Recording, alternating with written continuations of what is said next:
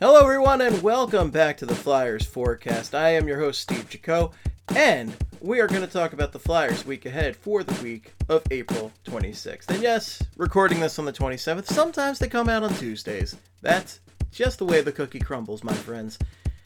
And speaking of crumbling, let's talk about these Flyers. We're almost done. We're almost at the end, and it has been excruciating. And there's a bit more excruciating to go through before we get to that ending we so richly deserve. Three more New Jersey Devils games this week. That's right, three more New Jersey Devils games. And I say more because we just played the Devils. I would have mentioned that on last week's forecast, but there wasn't a forecast. And that's because I had to do some favors for my friend Gambling Gary, okay? Gambling Gary's House of Bets. I'm I have to mention them. I have an agreement. I, I can't mention anymore, okay? That's that's all I'm gonna say. It's it's it's not a great situation. Gambling Gary, my best friend, okay? My best friend in the world. The less said about him, the better, except you should you should find him. You should find him and do please don't find it. Anyway, New Jersey Devils. We got to play them. Like, who decided an entire week of Devils games was a good idea? Serenity now. Serenity now. Tonight, the 27th, New Jersey Devils in New Jersey in the Swamplands. Ugh, God. 7 p.m. MSG Plus and NBC Sports Philadelphia. 429 also at New Jersey Devils. Deja Vu all over again. 7 p.m. MSG Plus and NBC Sports Philadelphia. And May 1st, New Jersey Devils. Wow. Oh, wow. 7 p.m. NBC Sports Philadelphia. MSG Plus. This is, you know, this was just a good copy and paste week, let me tell you. As for your Philadelphia Flyers, 22, 19, and 7, good for 51 points, sixth in the East. Five points behind the Rangers. How did we get to this? How did we get to this, my friends?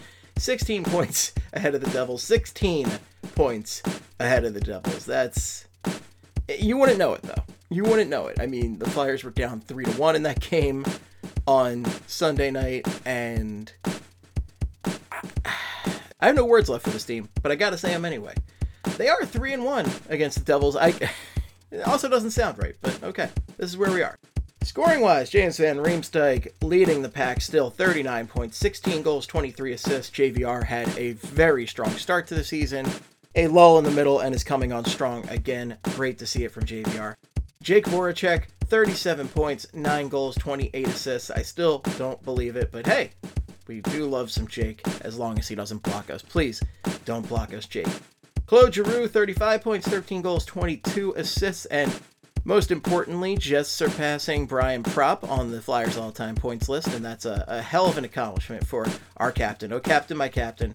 Great job and heroic two goal performance to take the Devils to overtime. It shouldn't have come to that, but, you know, at least Claude Giroux stepped up in that game when he needed to. Sean Couturier Coots, 34 points, 14 goals, 20 assists.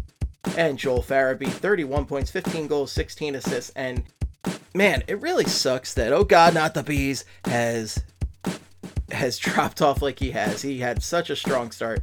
And the, the real telling sign to me was I copied and pasted my sheet from two weeks ago. And all I had to do was change two digits on Joel Farabee's line and shift him under Sean Couturier in the order. That's that's a really telling sign of what Farabee's been doing lately, which sucks, but I think it's still a nice step forward kind of season for for Farabee, and the future is certainly bright for for this young man. I sound like 90 years old when I say young man. Good lord, there's no way to sound not old when you say young man. Goaltending Brian Elliott 13 6 and 2 896 save percentage 288 GAA. Carter Hart 9 11 and 5 877 save percentage 3 6 7 GAA. Alex Lyon 0 2 and 0. He does have a record now and we're not happy about it. 865 save percentage 4 2 3 GAA. Alex Lyon, uh, I guess, stepping in to just make Carter Hart's num- numbers not look abysmal in comparison at this point. I mean, Carter Hart's still on his way to meeting Brian Elliott, but we might not see Carter Hart again this season, so who knows? Speaking of that, injury wise, Carter Hart is day to day with a lower body injury. You might as well keep him out for the rest of the year at this point. That dude needs a hard reset. pl- unplug him, plug him back in. That's my IT technical support for Carter Hart advice. Shane Gostisbehere day to day with a strained MCL. Tanner Laczynski day to day with a hip injury, which sucks because Tanner Laczynski was just starting to, you know, I don't know, he, got a shot with the big team, and it always sucks to see a guy have an injury in that situation. I'm looking at you, Morgan Frost specifically. Could have been a great opportunity for Frost this year. Unfortunately, not so much. But uh, hopefully, Laczynski is healthy again soon and can show us what he's got for the rest of the year. Also, wanted to note Wade Allison, Jackson Cates recently have been called up, and Allison in particular has looked.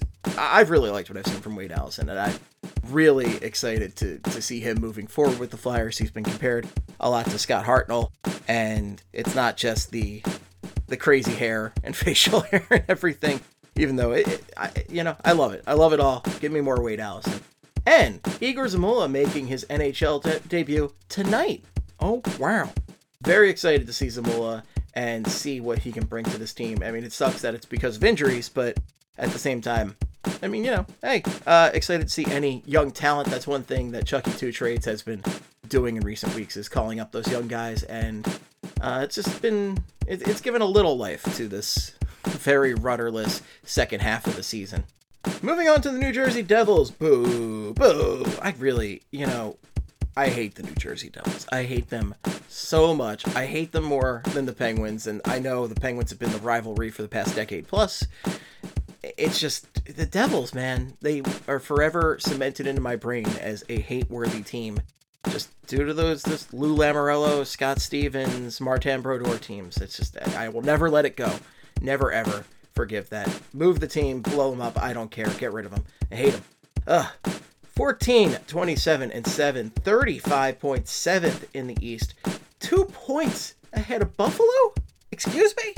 Two points ahead of Buffalo? Buffalo is having historically, well, I don't know about historically, but just an abysmal year.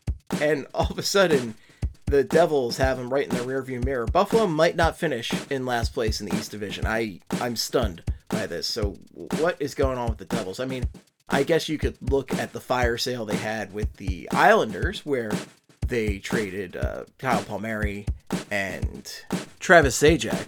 But you know those those guys are pretty good. But I guess pretty good is as good as it gets on the New Jersey Devils. They are just not a very good hockey team. Not that you would have known that from how the Flyers played them in their last meeting. Whew. Scoring wise, Pavel Zacha leading the way 26 points, 11 goals, 15 assists. Jesper Bratt, 26 points, 5 goals, 21 assists. Jack Hughes, 25 points, 11 goals, 14 assists. Miles Wood, 24 points, 16 goals, 8 assists. And Yegor Sharangovich, who I always think his last name is a full person's name, Sharangovich. Uh, sounds actually like a lady I used to work with. I don't know. Uh, 23 points, 11 goals, 12 assists. What a grouping right here. Most of these names sound fake to me. Most of the, like Jesper Bratt. Jesper Brett is like the fifth guy on the call sheet for guys playing corpses on CSI. It's not a real person. Miles Wood? No way. Absolutely not a chance. Goaltending, Mackenzie Blackwood, or as New Jersey Devils fans like to call him better than Carter Hart. Well, they're they're both having bad years, so I don't think either of us can make that argument this year. Mackenzie Blackwood is 9, 16, and 4, 901 save percentage, 309 GAA. Scott Wedgewood, 3, 6, and 3, 899 save percentage, 304 GAA.